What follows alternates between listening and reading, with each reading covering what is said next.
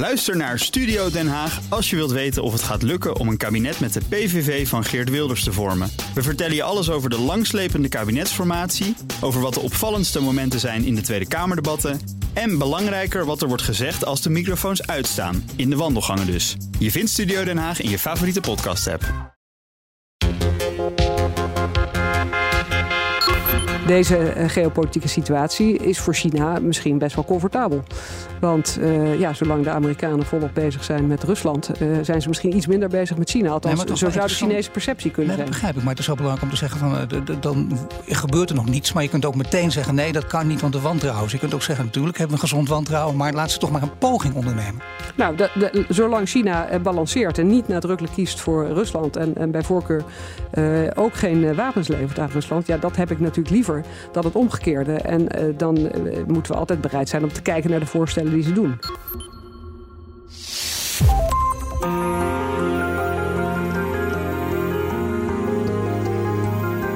Je luistert naar De Stratege, een podcast van BNR in samenwerking met het Den Haag Centrum voor Strategische Studies. Mijn naam is Paul van Liemt. Russia launching another round of deadly strikes across Ukraine, killing at least nine people in the Kiev region, uh, another in Zaporizhia. This is according to officials there. At our summit in Vilnius in July, I expect allies to agree a more ambitious new defense investment pledge, with 2% of GDP as a minimum to be invested in our defense. I doubt it will take uh, it will take place this year. I mean, major interstate conventional wars of this kind they tend to cluster broadly in two categories. Often they tend to be either rather short, lasting a few weeks or a few months, or if they go on for this long, they typically go on for at least several years.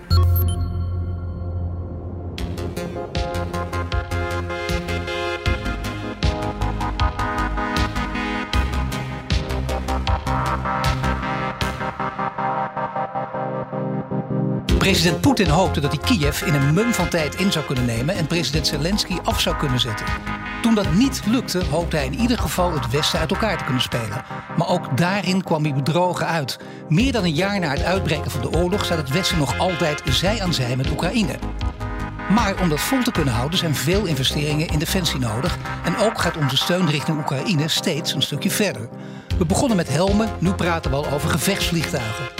Hoe ver gaat Nederland en wat moeten we doen om ons defensieapparaat weer op peil te krijgen? Dat ga je horen in deze aflevering van de Stratege van minister van Defensie Kajsa Ollongren. Russia launching another round of deadly strikes across Ukraine, killing at least nine people in the Kiev region, uh, another in Zaporizhia. This is according to officials there. Nog niet zo lang geleden bent u in Oekraïne geweest. Wat trof u daar aan? Nou, wat ik daar aantrof, ik was in, in Odessa en Mykolaiv. Mykolaiv was in het begin van de grootschalige invasie echt het front. Daar zie je heel veel uh, ja, vernietiging, letterlijk. Hè. Gewoon woonblokken, ziekenhuizen, de universiteit uh, vijf keer geraakt. Ja. Um, uh, Odessa, uh, daar is Rusland wel in de buurt geweest, maar is nooit aangevallen geweest. Maar het is wel een, uh, een, een, stad, laten we zeggen, in, in, in oorlogsstemming. ze voelen zich bedreigd. Um, maar wat ik ook in Oekraïne heb aangetroffen is vastberadenheid. ik heb iedereen die ik daar sprak, van de militairen tot en met gewoon burgers, ze zijn allemaal vastbesloten om door te zetten. en vastbesloten om te zorgen dat Poetin zijn zin niet krijgt. Intussen zie je natuurlijk ook dat er voortdurend analyses worden losgelaten. Dat kan niet anders. Wat voor soort oorlog is dit? Veel mensen zeggen, doe denk aan de Eerste Wereldoorlog. Onder andere door, eh, laten we zeggen, de foto's van loopgraven die je bijna met elkaar kunt vergelijken. Het wordt ook een existentiële oorlog genoemd. Ja, ik denk dat dat ook zo is. Zeker voor Oekraïne is het een existentiële oorlog. Want het gaat letterlijk over hun toekomst en hun onafhankelijkheid.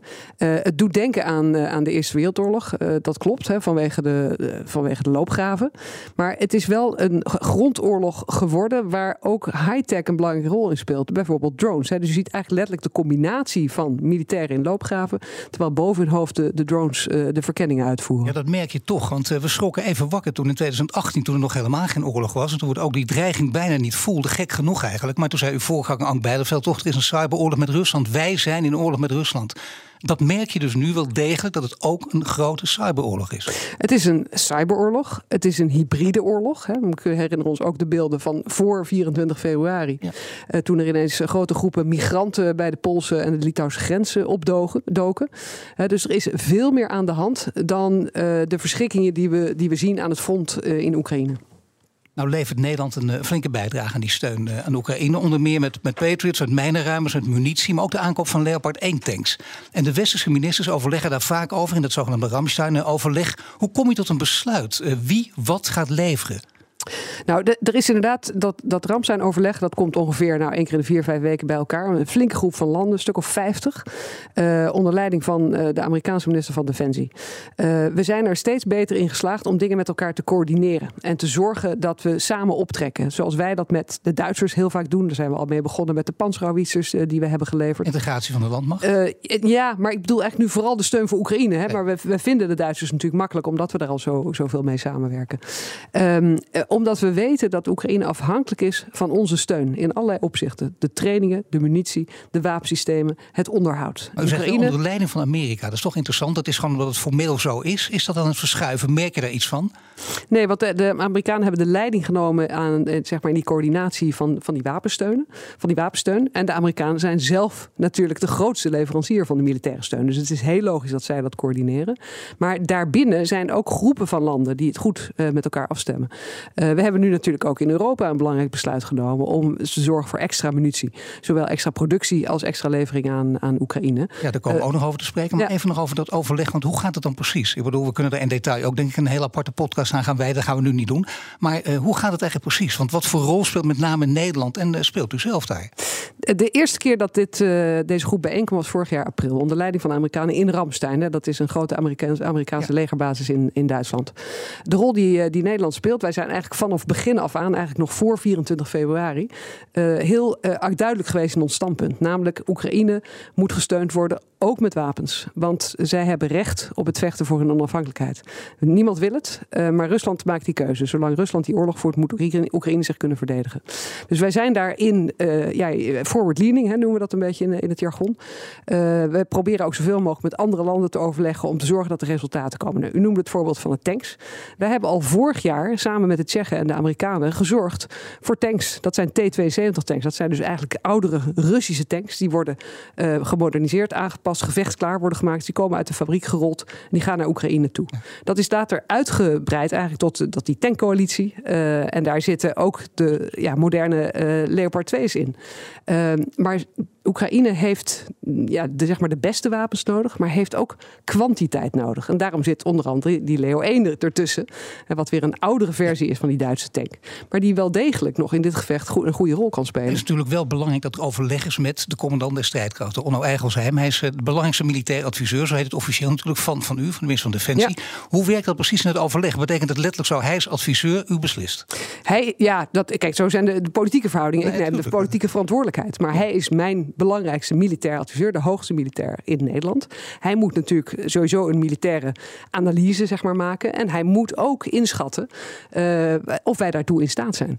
Nou, en ik vaar natuurlijk helemaal op zijn militaire advies. Dat is ontzettend belangrijk. En hij heeft ook weer overleg met zijn collega's in Europa en binnen de NAVO. Natuurlijk, maar helemaal op zijn uh, advies? Of zegt u nou af en toe heb ik er ook wel kritische kanttekeningen bij? Wij, wij, wij, praten iedere dag met elkaar. Uh, dus er is ontzettend veel overleg natuurlijk tussen hem en mij. Maar hij... en dat, dat is niet waar, het is allemaal formeel, dat is ook belangrijk. Maar heel vaak zien we in reconstructies dat het ook gaat om chemie, om een klik. Die heb je wel of heb je niet met iemand. Dat kun je niet, daar kun je niets aan doen. Daar kun je tegenop communicatie trainen, maar dat werkt gewoon niet. Uh, hoe werkt dat bij jullie in dit geval? Nou, ik, ik ken de, de heer generaal Echtsheim al, al langer dan in deze functie. die chemie is er, maar je moet natuurlijk ook een professionele relatie met elkaar ja. hebben. En die hebben we. En ik heb buitengewoon veel waardering voor hem. Hoe reageerden Oekraïners op onze steun? Want daar hoor je ook wisselende geluiden over. Ze willen eigenlijk nog meer. Ze zijn wel tevreden, begrijp ik, dat ze daarop inzetten. Maar wat, wat is uw idee? Ja, ze hebben heel veel waardering voor de steun uit Nederland.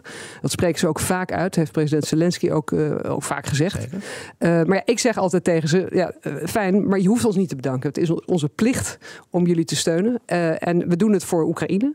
Maar we doen het ook voor Europa en voor de Europese veiligheid. En dus voor de Nederlandse veiligheid en voor de mensen in Nederland. Het is ja, ongelooflijk belangrijk dat we dit volhouden ons allemaal. Want die krijgsmacht die hebben. Goed om dat nog even te, te memoreren. Voor het handhaven van de internationale rechtsorde. Ja. Ook volgens artikel 97 dus, hè, van onze grondwet. Om onszelf te kunnen beschermen. Artikel 3 van, van de NAVO zegt dat ook. Maar ons defensieapparaat is in staat om beide te kunnen.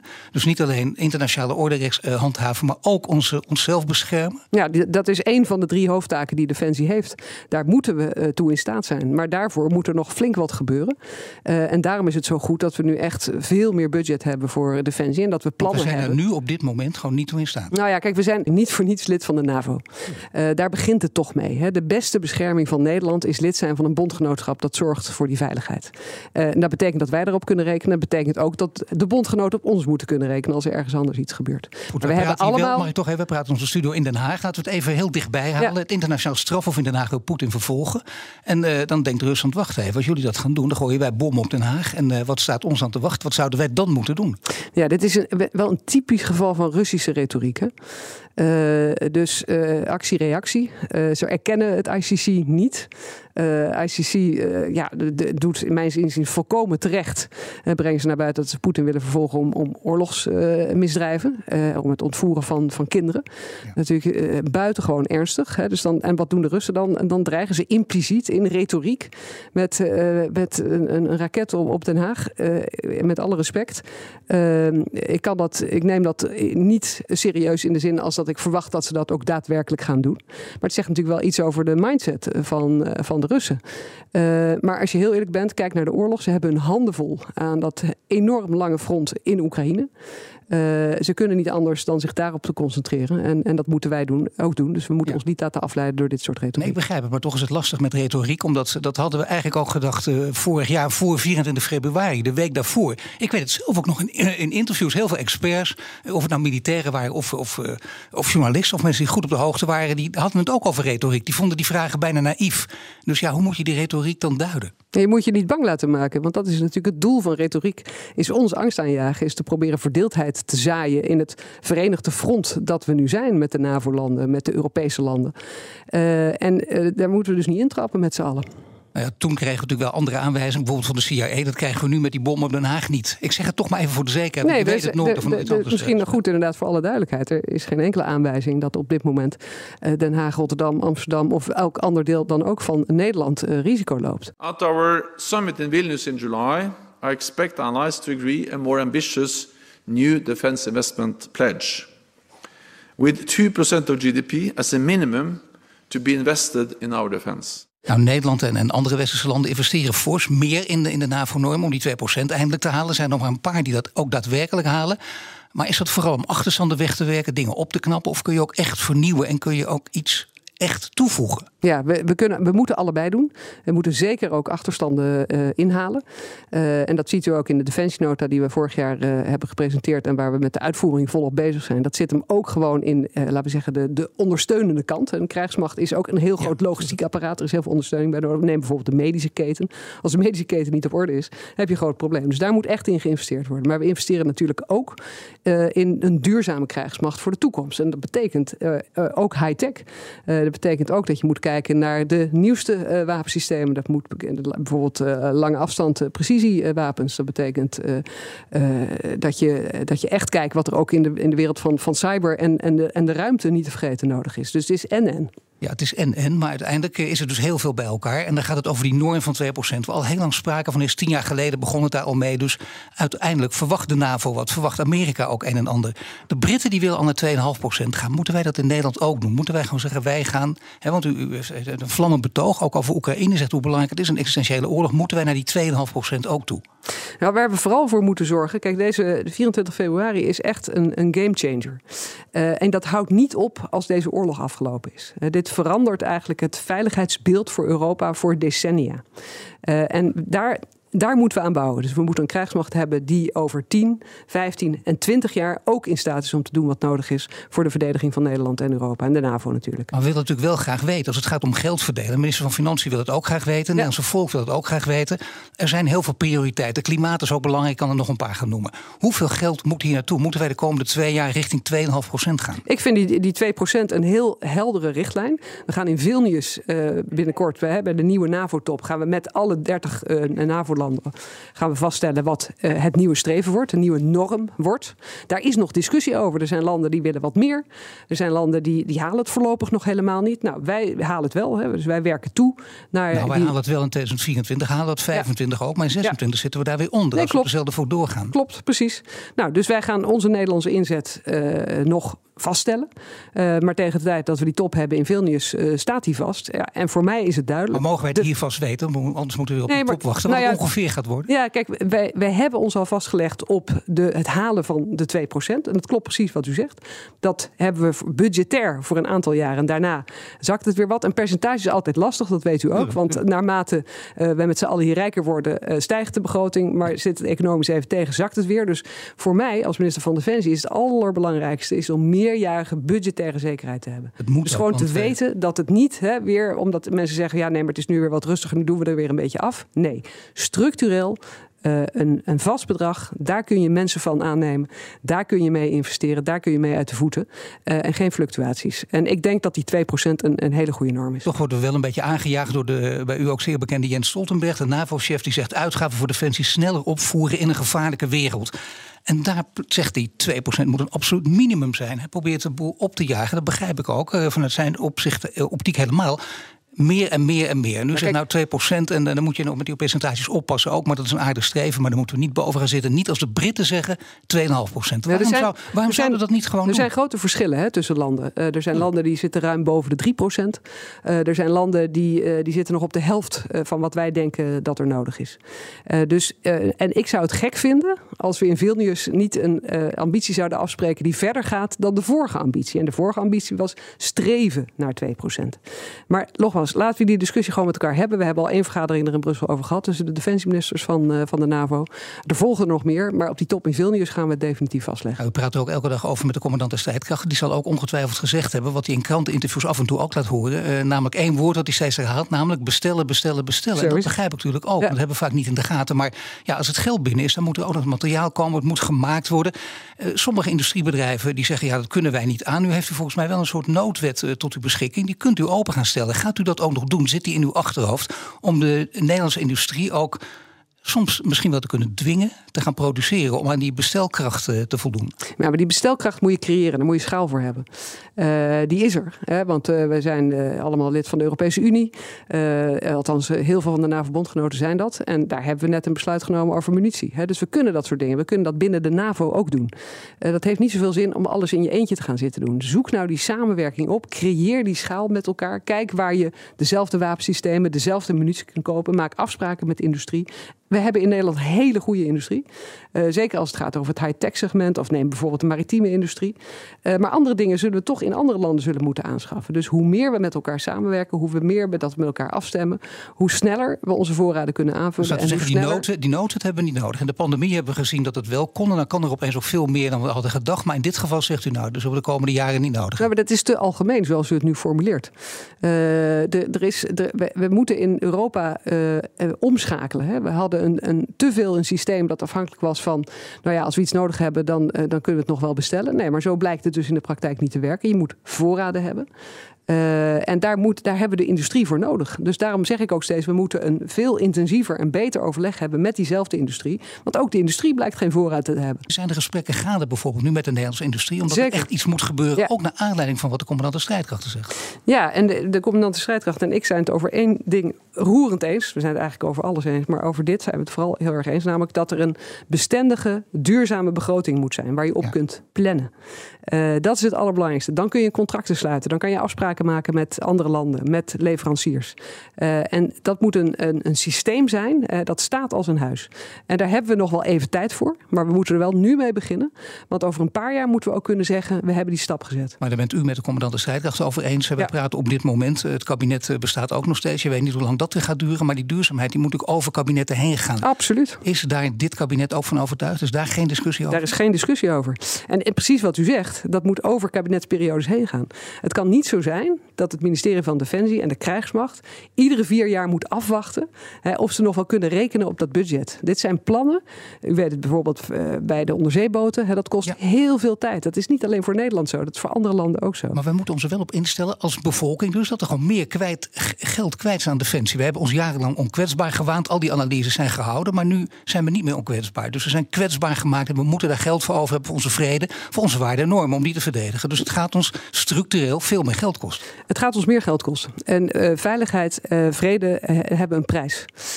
en het is eigenlijk precies zoals u zegt. De mensen realiseren zich dat nu denk ik veel meer dan hiervoor. Omdat ze ook die verschrikkelijke beelden zien uit Oekraïne. Maar misschien ook als er meer draagkracht is. Dat hoor je ook heel vaak uit Defensie van militairen. Waar ik ook mee spreek. Dat begrijp ik ook. En die krijg je door wat zij al doen. Hè? Naar ja. scholen toe te gaan. Op universiteiten overal te praten. Ze doen veel meer. Reservisten verdubbeld geloof ik het aantal. Maar er gaan altijd ook weer dan gesprekken gevoerd worden over de dienstplicht vrijwilligersjaren. Wat vindt u daarvan?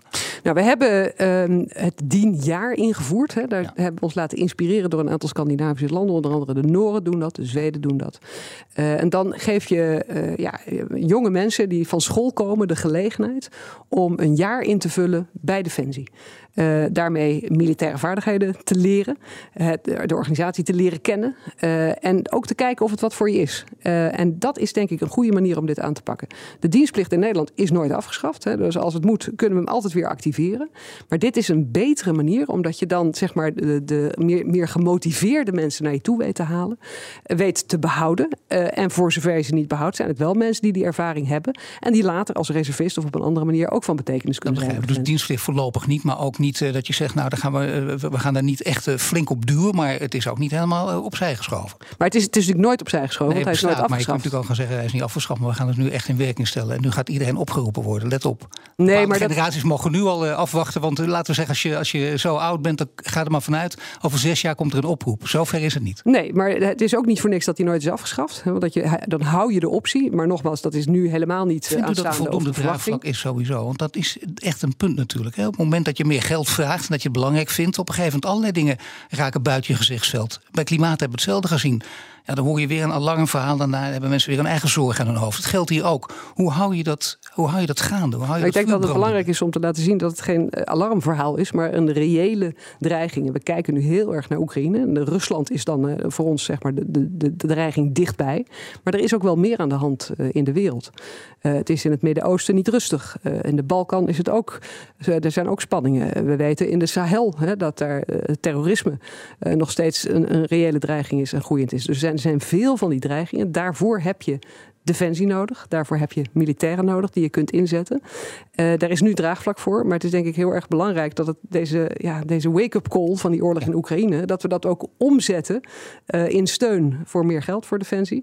Uh, en in het aantrekken van meer mensen voor de Nederlandse krijgsmacht. The foreign and defense ministers of the European Union have agreed on a 2 billion euro plan to send desperately needed ammunition to Ukraine. Now, the deal will provide Kyiv with 1 million artillery shells over the next year. The funds are also intended to help EU member states replenish their own ammunition supplies, which have dwindled rapidly since the war in Ukraine began. En daarbij is het van belang, dat heeft u een paar keer benadrukt, die samenwerking. Dat begrijp ik ook. U zegt niet voor niets, ook eh, zowel binnen de NAVO als de EU, gezamenlijk munitie inkopen voor Oekraïne. Hoe belangrijk is die stap? In die zin van, als je zo'n stap zet en belangrijk vindt, is het geen eerste stap. Nou, kijk, de, de oorlog uh, in deze vorm is nu meer dan een jaar bezig. Uh, wat ik al zei, Oekraïne kan het alleen volhouden als wij hen kunnen blijven voorzien van munitie en wapens. Um, dan moet je de handen ineens slaan. Want we zien gewoon de problemen aan de productiekant. Dus het is ontzettend belangrijk om te kijken hoe we die kunnen oplossen. En, en daarbij helpt het als je dat beter coördineert en beter met elkaar afspreekt. En helpt het dan ook als er meer westerse samenwerking gaat komen? Dus dat je zegt, wat je ziet waar we het eerder over hadden, Duitsland en, en Nederland, die hun landmacht ook integreren. Gaat er meer gebeuren op dit gebied? Meer, nog meer samenwerking dan nu het geval is? Ja, dat zit denk ik vooral aan de NAVO-kant. Hoe wil je die NAVO nou zo sterk mogelijk maken voor de toekomst? Daarvoor maakt de NAVO zelf plannen. Uh, die moeten aangepast zijn aan de nieuwe dreiging. Ehm, dan, en daarbinnen, we zijn met 30 landen en straks 32 als Zweden en Finland ook toetreden. Dat is een grote groep landen. Uh, al die puzzelstukjes moeten passen. Dus nee, dat is een NAVO, maar ik bedoel echt uh, binnen de EU, binnen Europa. Een Europees leger, wat, wat echt, die vraag wordt natuurlijk aan alle ministers van Defensie door de jaren heen gesteld. Er wordt vrij makkelijk uh, weggewoven. Speelt niet, speelt het nu wel in achterhoofden? Wordt er al voorzichtig over gesproken? Nou, we hebben eigenlijk twee dingen. We zeggen de NAVO is er voor onze collectieve verdediging. Vandaar ook dat Zweden en Finland willen toetreden. De Europese Unie moet veel, een veel sterkere macht worden, ook als het gaat over defensie. Omdat er ook problemen kunnen zijn. Ik noemde al de Balkan bijvoorbeeld, waar de EU ook actief is, ook militair. Uh, daar moet je wel zelf de brand kunnen blussen als er iets is. Uh, we hebben destijds de evacuatie gezien in Kabul. We waren we volledig afhankelijk van de Amerikanen. Uh, dat wil je eigenlijk niet. Je wil als Europa dat je ook beschikt over die militaire capaciteiten die je nodig hebt in die specifieke situaties. En daar bouwen we aan. Daar hebben we ook afspraken over gemaakt in Europa. Dat heet het strategisch kompas.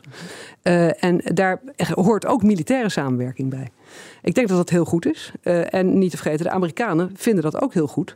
Want die kijken ook naar de wereld. Uh, die zien China, de Indo-Pacific. Uh, die kunnen zich voorstellen dat zij misschien nog meer in dat deel van de wereld moeten doen.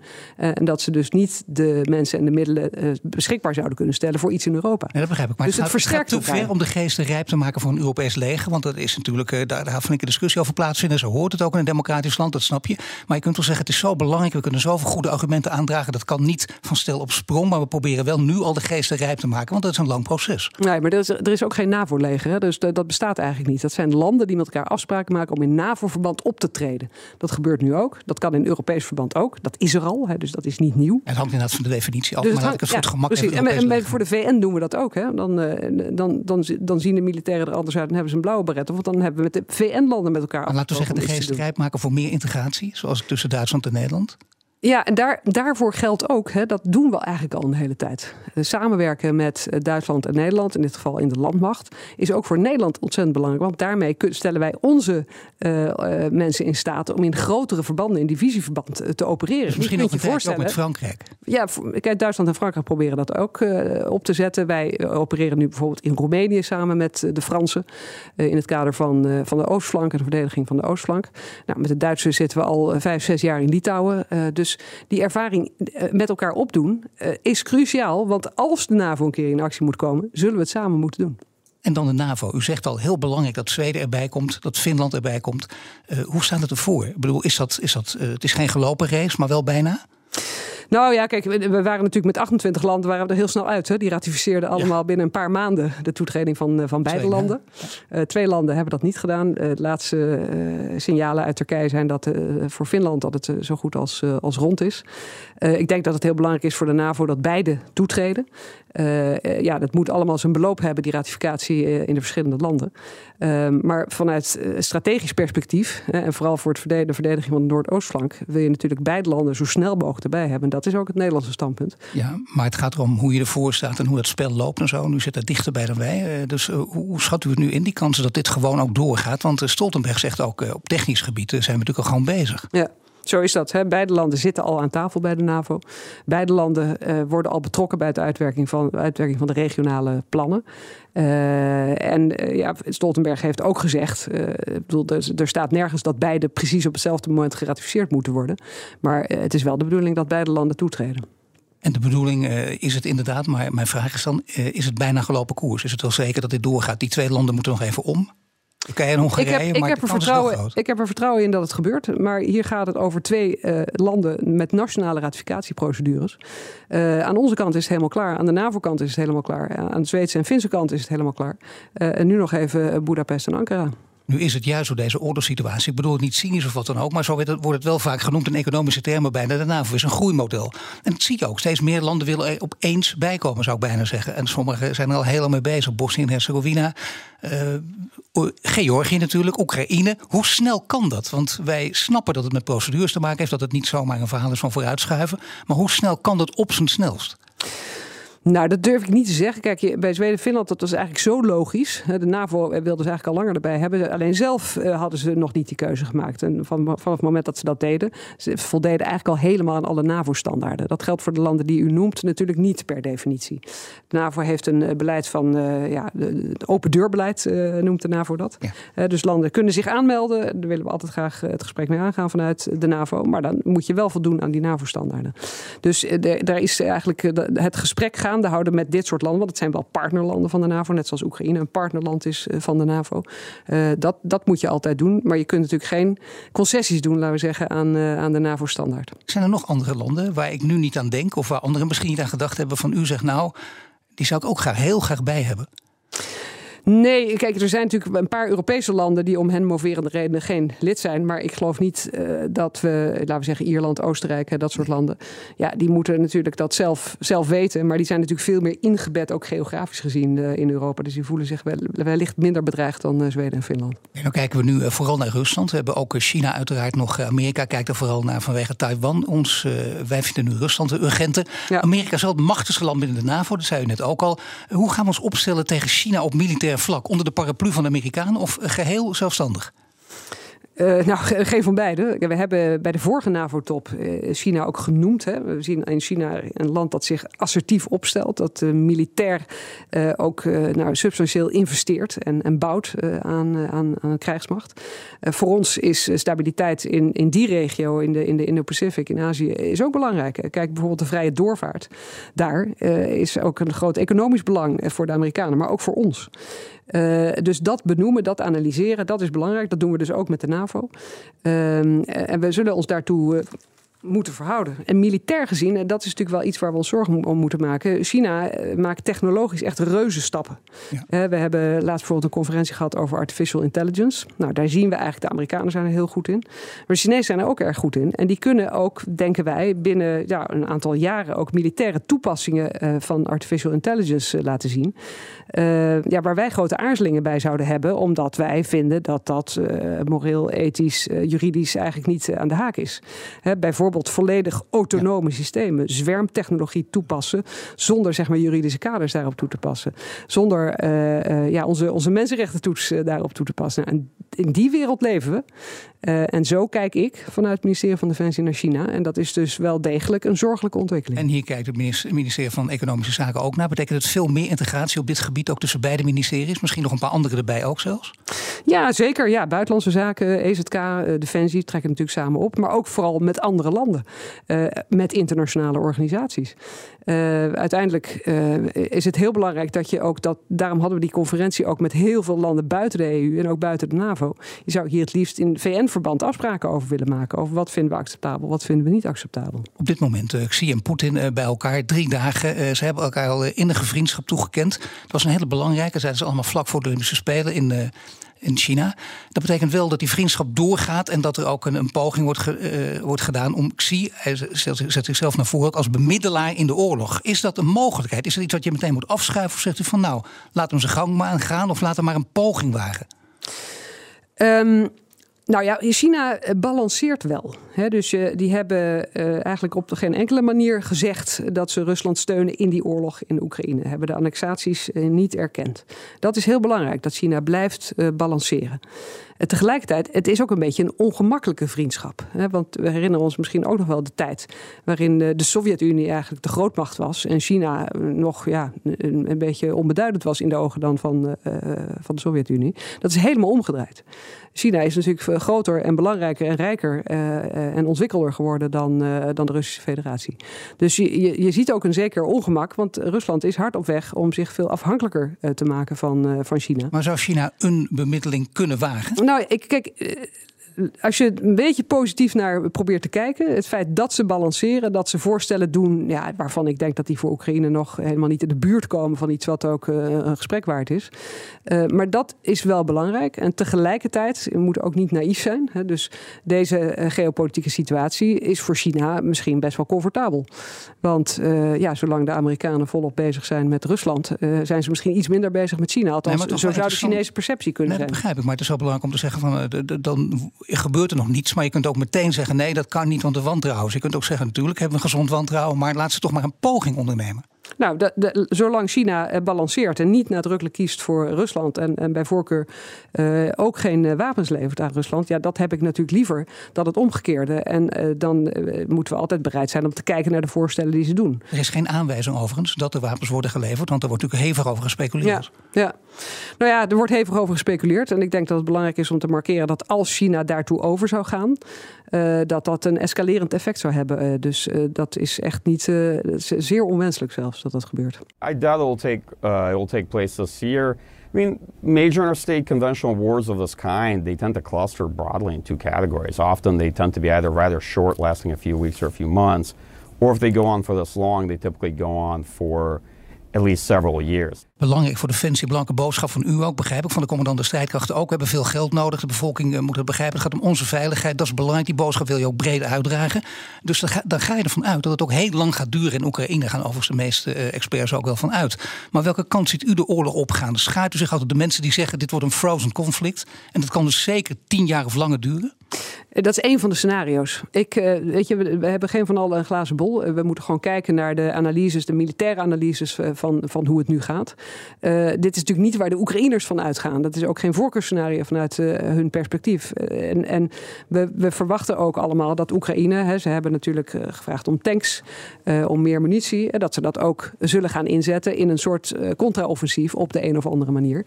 En zullen kijken hoe dat, hoe dat gaat. Kijk, zij vechten de oorlog. Hè. Wij kunnen hen voorzien van, van materieel, van training, et cetera. Maar de oorlog wordt door hen gevochten. Uh, het zijn ook hun soldaten die sleuvelen aan de front. Uh, en uh, ik, dus vanuit hun perspectief, ja, hoe eerder het afgelopen is, hoe beter. Maar wij moeten wel serieus rekening houden met de optie dat het nog jaren kan duren. Ja, wij kunnen natuurlijk nog wel iets doen, zoals enkele Oost-Europese landen ook doen, die gevechtstoestellen leveren. Ziet u dat als een mogelijkheid dat wij zoiets op termijn ook doen met onze F-16's? Nou, wat relevant is, denk ik, de Polen en de Slowaken hebben besloten om hun oude Russische toestellen te leveren. Ja. Zij zelf maken de transitie naar, naar westerse vliegtuigen. die, de Oekraïne kunnen die meteen inzetten. Hè, want daar vliegen ze al mee. Dus ze hebben al piloten en technici die daarmee om kunnen gaan. Dus dat kan meteen betekenis hebben in het gevecht van vandaag en morgen. Als Oekraïne straks, hè, ook na de oorlog, moeten ze sowieso kunnen ze niet meer afhankelijk zijn van Russische spullen.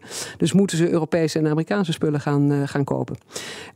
dus die transitie die gaat er komen. Maar, maar voor de oorlog nu uh, kunnen de MIGs wel betekenis hebben. En andere gevechtsvliegtuigen, daar zit natuurlijk een veel langere tijdsplanning ja, dus aan vast. Op korte termijn uh, dat wij met onze F-16 iets gaan doen, dat kan niet. Op korte termijn niet, nee. Nou, natuurlijk een vraag, en die is heel erg belangrijk. Die gaat namelijk over Jens Stoltenberg. Hoe ver is het allemaal gevorderd met de procedure in de opvolging? Nou, zijn termijn uh, loopt af, uh, maar hij is al eerder verlengd. En uh, ja, ik denk dat er ergens zo tegen Vilnius zullen we er wel weer wat meer over horen, verwacht ik. Nee, natuurlijk. Maar je, je, wil weten hoe ver die procedure is natuurlijk. Want dan is er al, zijn er nog twee of drie mensen over bijvoorbeeld. staan we, zijn we nu zover? Of zijn er nog vijf mensen over? Nou, dat overvraagt u mij echt. Ja. Nou, laat ik een andere vraag dan stellen waar ik u niet mee kan overvragen. Namelijk, is het belangrijk naar al die mannen als secretaris-generaal van de NAVO... dat er eindelijk eens een vrouw op die plek terechtkomt? Nou, ik, ik, vind voor alle plekken dat dat toegevoegde waarde heeft. Maar heel eerlijk gezegd, kijk, bij de NAVO, uh, Jens Stoltenberg uh, heeft het gewoon heel goed gedaan. En daar moet een, uh, een, nieuwe SG-NAVO komen op enig moment.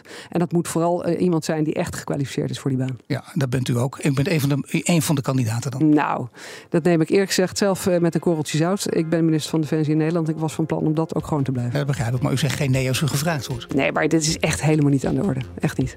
Hartelijk dank voor dit gesprek. Katja Ollongren, minister van Defensie. En weet tegen vaker luisteren? Abonneer je meteen in je favoriete podcast-app. En tot de volgende keer.